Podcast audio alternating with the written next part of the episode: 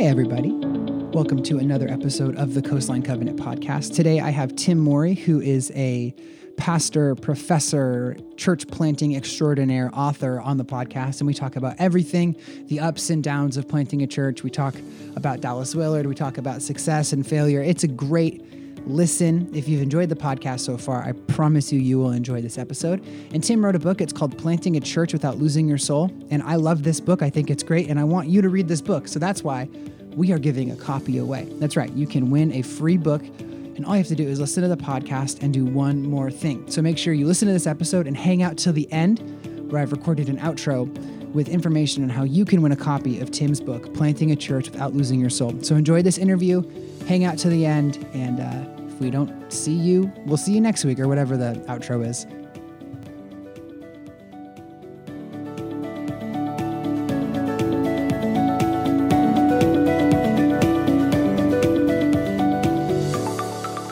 Welcome to another episode of the Coastline Covenant podcast. Uh, as I've said many times, this whole thing is just an elaborate ruse to get me to talk to people I think not only I want to hear from, but I think our Coastline family should hear from. And today, sitting across from me is my new best friend. We uh, just met today, fast friends. Uh, he is an author, church planter, someone that some people in our community might know. I'm sitting with Tim Morey. Hello, Tim. Hello. Good, good to, to, be here. Good to have you. Um, the book is How to Plant a Church Without Losing Your Soul. Um, cannot recommend this book enough. Mm. I was already telling you over coffee, but I got this book from a mutual friend of ours pretty much two days after I left Rolling Hills. And, and I, I think I've wow. plowed through it twice since then. It, it is such a good book. Um, mm. and, and I really want to talk about the book and everything. But before that, maybe we can do a little bit of context. All right. Who are you? What do you do? Where are you doing what you do? And uh, how can people how can people say, "Oh, I know that guy"? yeah. Uh, well, okay. Let's see here. So uh, I'm Tim Morey. I'm married. I have my wife Samantha of 24 years. I've got two teenage daughters, Abby and Hannah, and I live in the glorious city of Torrance, California. I've been there for for a good long time. Mm-hmm. Uh, I'm where are you from initially? San Diego is where I come from. Wonderful. So I haven't moved all that far. Just a couple hours north, mm-hmm. and uh, and it's been great. We actually we love Torrance, and uh, yeah, we've lived there for a good long time. I've been pastor at Life Covenant Church, which we founded in our living room uh, 18 years ago. So our church, our church is now an adult, 18. Wow. So I know we can smoke and, and vote. Vote totally. It's very go to exciting. war. We could go to war. Hopefully that won't be part of the equation, but uh, but yeah. So that is that's my primary job, you could say. Uh, right behind that, I'm a professor at Fuller Seminary too. So I teach church planting there, and I'm I'm uh, on the board of the church planting division of Fuller Seminary, and uh, and then as you alluded to, when I have time, I also write things. So and this is your second book. Uh, second book, and I've contributed chapters to a couple other books on church planting too. But yeah, second full book. So I, one of my wonder, I you know, I'm wondering, was the book kind of like, okay, I have all of this knowledge about church planting and I want to you know give it, or was it like a specific? You're on the board at Fuller and you're like, I'm seeing so many people plant churches the wrong way, or or not how I would do it. Like, what's what's the main vision behind this book? Yeah, well, uh, interestingly, the way it came about was one of my colleagues at Fuller. Uh, we had just gotten done speaking at an event, and he pulled me aside and he said, "Hey, uh, wherever we're at, whatever topic they give you, you always bring it back to the health of the pastor. Hmm. I think that should be your next book. And um, I didn't realize until he said it, but it was like, man, that's true. That's kind of, in one way or another, that's all I ever talk about when I'm in front of a group of pastors is about the spiritual formation of the pastor, the spiritual health of that person, and how that translates into healthy ministry and the converse, how unhealth in the pastor also translates into unhealth for the ministry. And uh, so, yeah, that ended up being being this book. There was nothing else like it in the church planting space. Uh, no other books about kind of spiritual formation for church planters. So, I pitched it to my publisher, and they said, "Yeah, let's do it." Nice. Yeah. So, talk a lot about formation. The book is very much about that, obviously, without losing your soul. Um, is that something that you are passionate about because you have had such a good experience of being such a spiritually formed pastor, or was this from a place of depletion and you went on a journey and you want people to go on the same journey? Right. Uh, definitely the latter. uh, so, uh, yeah, it's certainly been a journey for me. Uh, I think um, I've always been very drawn to spiritual formation. Uh, just my own walk with Jesus. Before I was a pastor, I came under the influence of a, a man named Dallas Willard, Yeah. his teachings, and he was super formative for me. And and then as a pastor, I guess I just started to discover how much I really needed a, a better formed soul. Uh, I I think of my my first few years in ministry as a staff pastor. Um, I was really a mess. I mean, it, being a pastor and just the pressures there really exposed parts of me that were really immature, that I didn't know yet were immature, parts of me that were really wounded and unhealed, and I didn't know that they were wounded and unhealed, and I I really kind of had to deal with that. And I was I was newly married too, so my wife was dealing with that too, um, and uh, as well as as uh, you know the students I was attempting to lead. I was a college pastor, and uh, I uh, I think I was was pretty rough around the edges. Um, so God was God was gracious. Those I led were gracious, uh, and and that's kind of where my journey started of saying, okay, this this better get real, because either I'm not going to be a pastor all that long if I don't grow deeper uh, with Jesus in some really important ways, or I'm going to end up damaging a lot of people if God doesn't do some good work in me. So that's sort of how it came about for me. Was there a catalyst, like one specific moment, or was it just the whole season? You said rough around the edges. Did a trusted person in the process come to you and say, like, you really need to figure some things out? Or were you just like feeling like the way that you were living was unsustainable? Yeah, more the latter. Mm-hmm. More the latter. It, there were no like big, uh, quote unquote, big things. Like, yeah, things like, yeah. Yeah, I, I mean, it, it's not like I was falling grossly into sin or there are huge areas of immorality or uh, anything like that. It was just sort of this ongoing, repeated experience of bumping into these areas of my life where it's like, wow, I'm kind of screwed up right there. And I didn't know I was screwed up right there. And uh, so it, it really was just sort of a season. And the sustainability piece, I mean, that was part of it too, was, was uh, just wondering how long can I do this? Uh, am I still going to be a pastor when I'm, you know, when I'm 30, 40, 50, 60, 70? Uh, I hope so. But at this pace, I won't be. So who who exposed that? Was that you? Was that the Holy Spirit? Was that your wife? Who who was like, this is not working? Yeah, well, my wife was a huge part in that. Um, my wife is really insightful, really good with people. She's a marriage and family therapist, so she's just very tuned in that way, and so she saw a lot of that, experienced a lot of that. Um, I think mentors and friends around me that were kind enough and courageous enough to say, "Hey, that doesn't look right. What is that?" Um, uh, that they were a big part of it, and and probably my, um, I think somewhat the educational journey too. I ended up doing my doctorate with Dallas Willard, and so that that was super helpful as well. That that helped refine some things also. I can I cannot imagine having a conversation about spiritual formation with Dallas Willard. You know, it it's pretty intimidating, even though like he's the most gentle presence or was, mm-hmm. you know, yeah. the most gentle presence. But but yeah, he's he's kind of a big deal. The biggest maybe in that world. That's I mean that's Yes. like talking cars with Henry Ford. Like you, you, kind of much, yeah. kind of came up with this whole thing. Yep. Um, quick tangent. Yep. Not tangent. On the Dallas Willard topic, I, I I talk about Dallas Willard a lot. I think a lot of us on Mm-hmm. Oh, nice. staff really like him. Where Yeah. would you tell someone, hey, get into him via this resource? Uh, I think the divine conspiracy Right. is uh, it. It's kind of big, but if if you're not put off by the big, I'd say go divine conspiracy. Um, if you want something a little more bite size, I'd say pick up the Great Omission, which is is a collection of maybe seven to ten short essays. Give you a real good flavor of who Dallas is.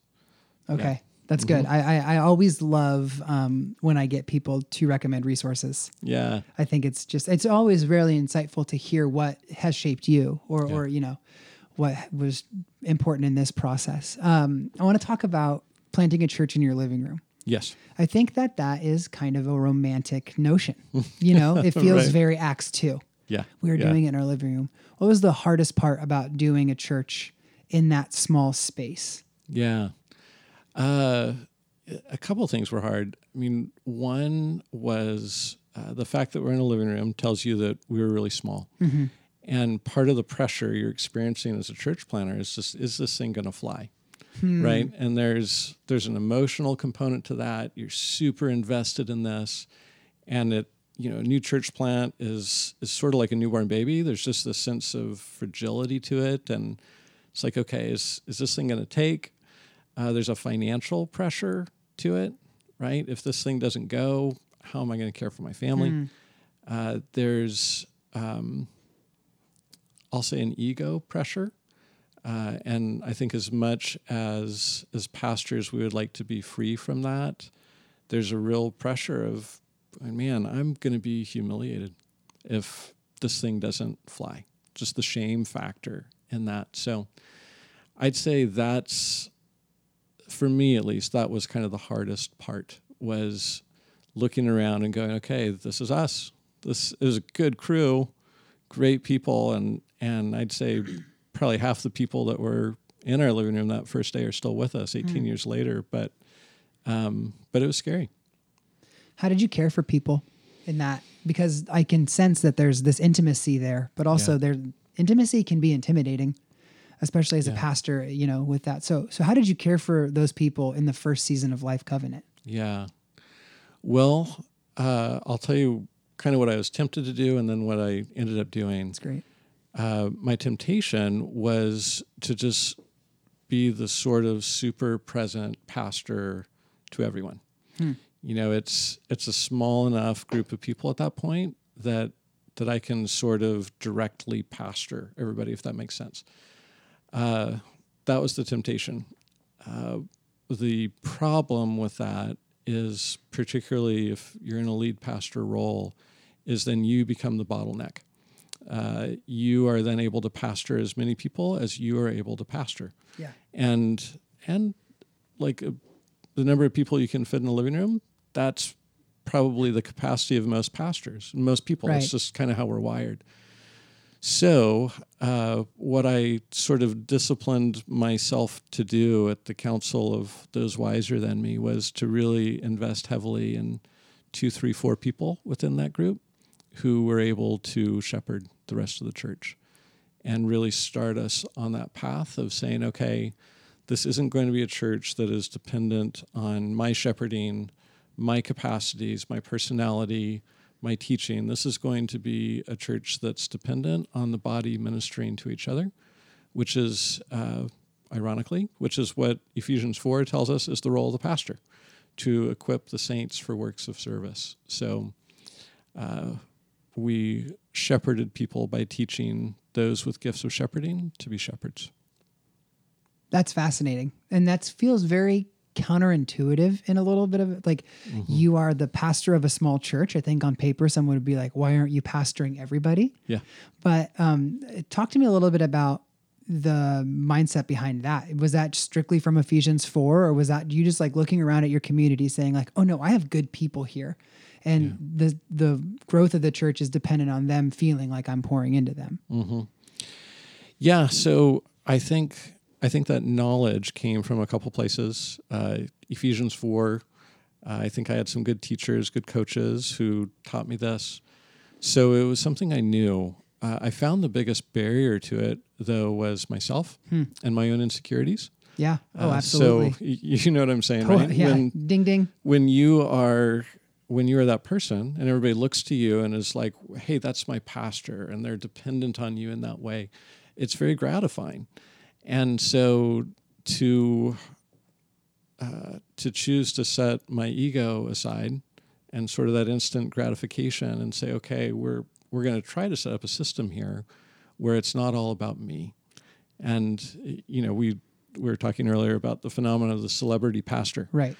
And that's certainly that's like a megachurch thing, but it can happen just as easily in a small church where within that community you are the celebrity. Mm-hmm. And I think that's sort of a perennial temptation for pastors to slip into that place where we are receiving people's adulation and we're feeding off of that.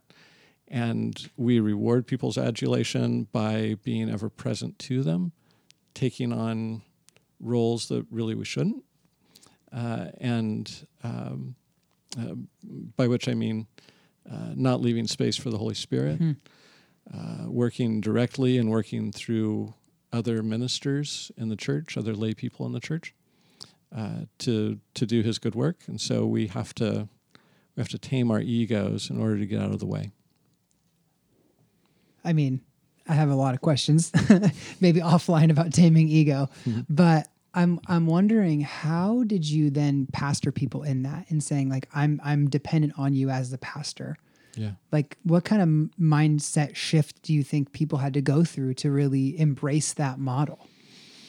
Yeah, well, I think that was one of many areas where where I, I kind of had to say it out loud, you know, and and not just expect that people would catch it, but but teach it, you know, and and in those early days in the living room, like I taught Ephesians four, and it's like, okay, listen, folks, this is the way that we've got to do this, and so uh, one of the beautiful things about being a, a church plant is you've got a somewhat blank slate and you've got an opportunity to lay down some fresh DNA and a fresh way of doing things. And so, uh, so we we did that, you know, and and most of the people in that that original core group were churched, so they had an expectation of what a pastor was and would do, and so we were just really intentional about saying, okay, we're going to rewire our brains on this.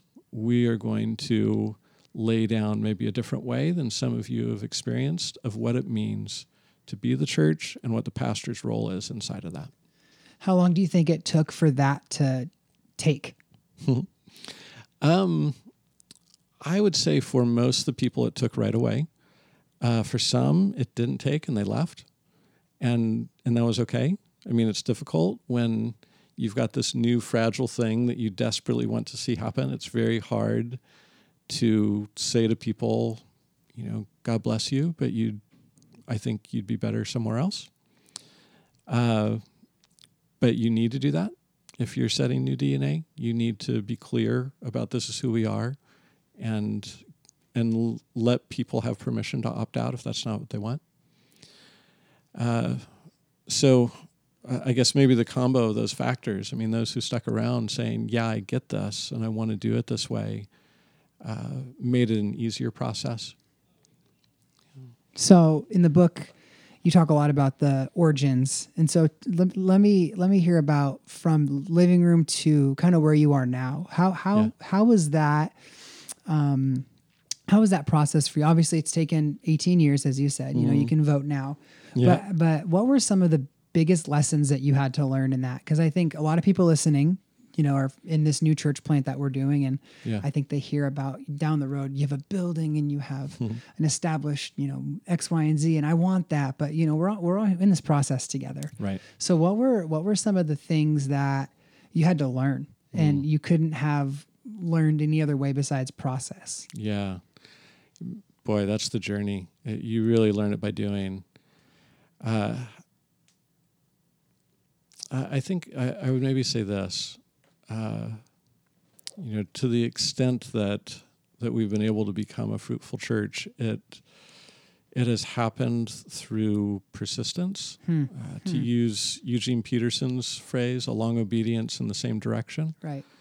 Uh, I mean, I, I can think of of three, maybe four specific seasons over the last 18 years where we were so close to to closing. You know, Wow. where we were just right on the brink of this thing being no more. Um, for you know various reasons. Once it was a recession, and you know Yeah. we had averaged uh, one one family per month moving out of the church, which in a church of at that point we were probably 150 people. You know, it's it's a ton.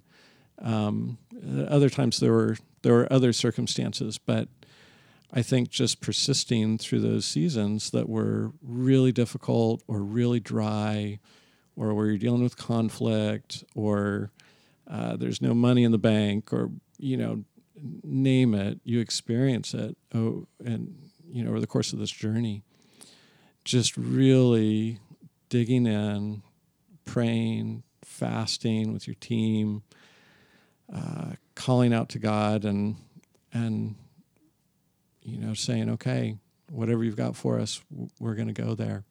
Um, just drawing on His strength to be faithful. That's really been where the the richest lessons have come. you have so the, the book is structured kind of like it's here are some things that you should be trying to not master but like family Mm-hmm. Grow and- in. yeah, Yeah, exactly uh-huh. grow in exactly so one, one of the chapters is failure Yes. um, what does it mean to fail in church planting but not have the church close Oh, I love that question. So uh, I had to undergo a mind, mindset shift at one point where I think going into the church plant, I would have said failure means the church closes. Um, I came to a point where where that really changed for me, and it became failure means not being faithful to what I'm called to do. Uh, I think a church can be quote unquote successful, meaning they're still in existence, maybe they're even growing, uh, but they have failed in the sense that they've compromised the message. Uh, they've turned a blind eye to areas of sin in the church. Uh, they've compromised uh, with either themselves or with with maybe other leaders or um, uh, well let me give you a real life example so we we had a just a terrific leader in the church early on that uh, that I just loved had a great relationship with. I drew a lot of comfort from this person's presence. Um, I kind of felt like okay if if this person's here we're going to be okay. Um, but there was some problematic stuff going on with this person's spouse and some of their relationships in the church and um, things that that I knew I, I needed to call out uh, because uh, because they were harmful to the body and um, and I didn't do it because I when it came down to it I was afraid. You know if if I lose this person's spouse I lose this leader. And uh, ironically I did eventually lose them anyway. But I was really marked by that. I was marked by my own failure to do in that moment what I was called to do.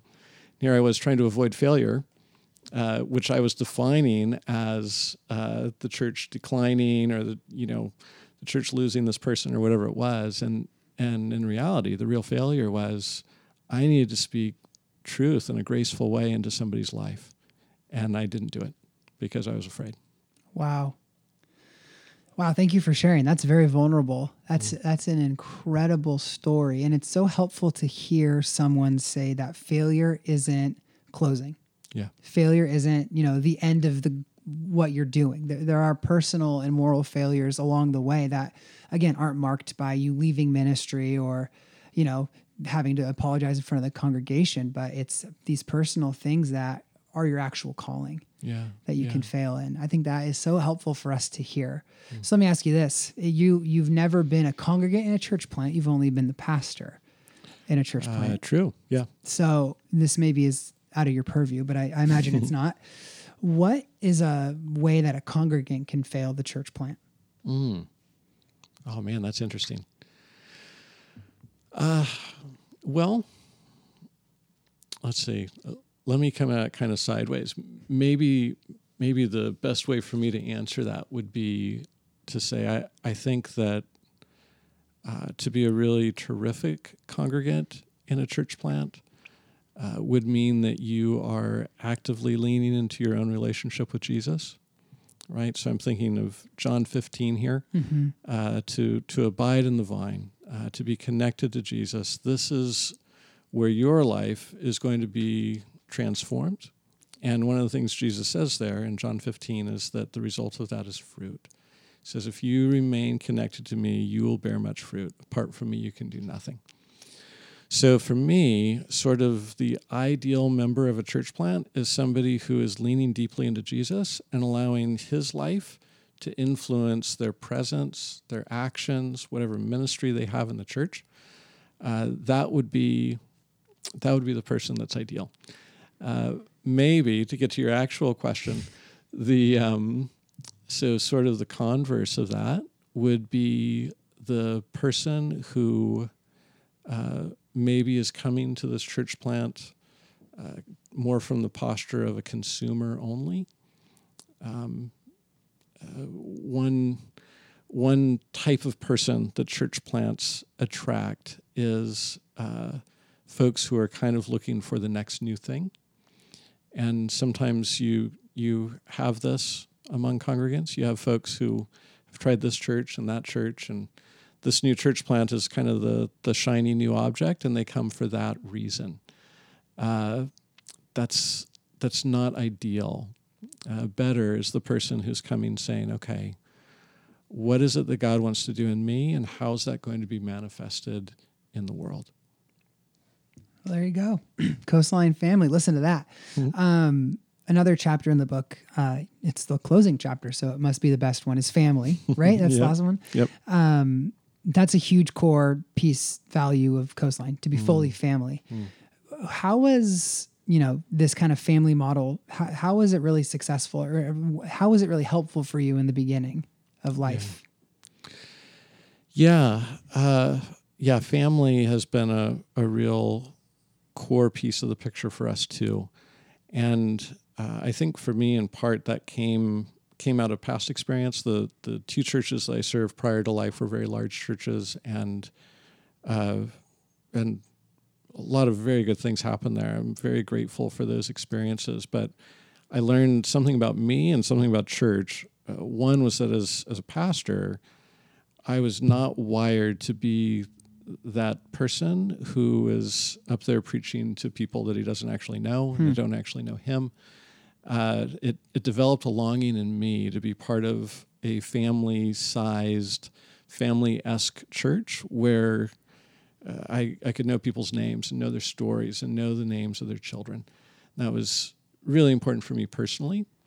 Uh, the other part of that was was really kind of a philosophy of ministry question of saying, okay, uh, is it possible that we will make better disciples, which is, of course, our job as churches, that we will make better disciples if if the congregation is able to know one another by name and maybe know each other's stories, and um, as opposed to a situation where where by sheer size anonymity is built in, and you're not going to know 90% of the people that you worship with.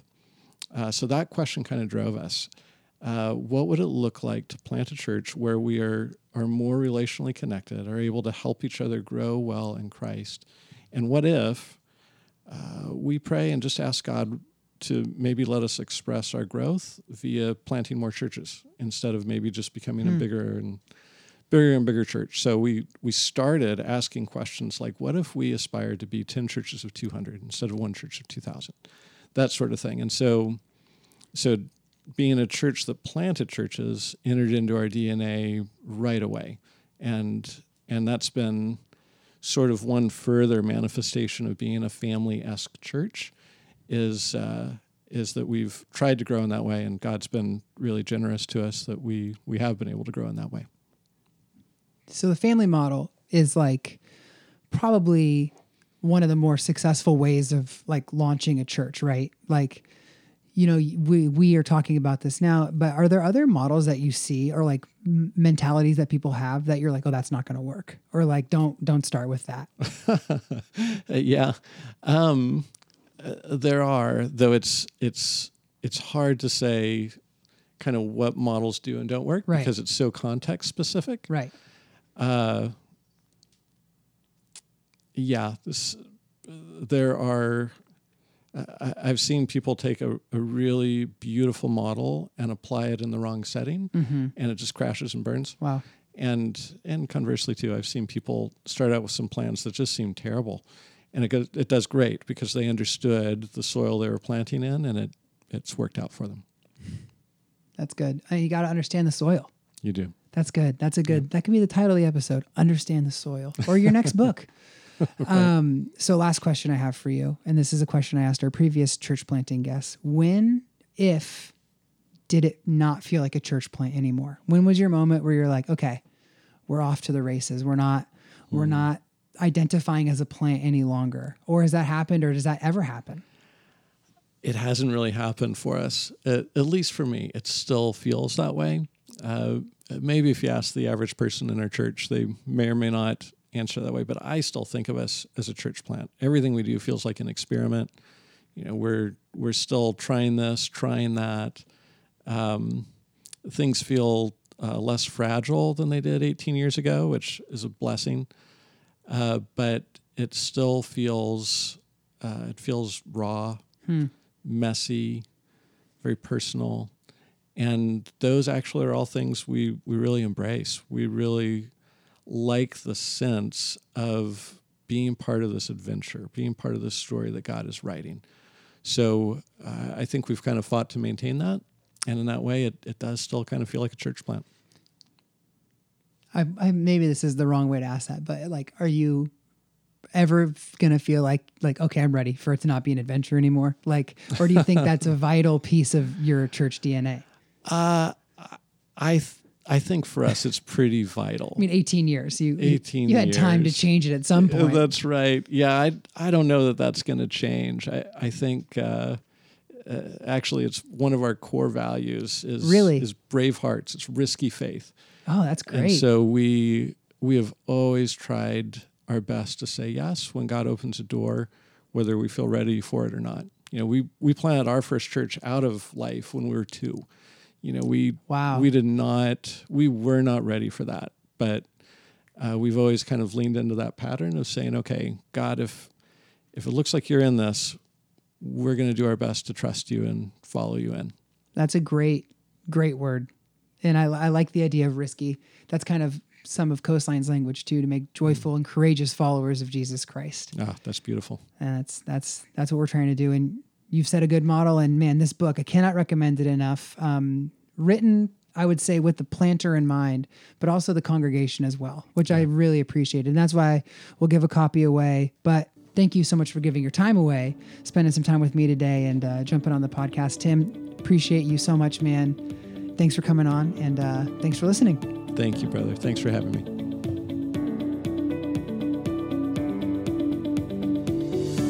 I hope you enjoyed the conversation that I had with Tim. I know that I did. And, you know, we talked about his book extensively. And so we want to give a copy away. And here's how you can win a copy of Tim's book. We are going to record a question and answers podcast, which means we are going to take questions from all of our listeners. We're going to organize them and talk about them. And they can be any type of questions, deep theological questions like who are the sons of God in Job and who do you think that, you know, that beast in Revelation is? Or, you know, like what's your favorite vacation spot or what's your favorite worship song or what's your In-N-Out order? Things like that. The questions can range from super deep, intense and super fun and relaxed and casual, just questions to get to know the coastline staff. And so we really want to engage in that way. And so we are hoping to get some questions. And if you submit a question by July 19th, at my email, hbabcock at coastline.family, you will automatically be entered into winning a book. And we will randomly take all of our entries on the air of the podcast and boom, pick a random winner. So that's all you have to do. Send a question to hbabcock at coastline.family. And in the subject line, put, I have a question for the podcast. We'll take the questions, organize them, answer them, and announce a winner live on air. So all you have to do, send a question, you're entered to win, and I hope you all get a copy of his book eventually. But we would love to give one away. Thanks for listening, and we'll see you next week and every week after that on the Coastline Covenant podcast.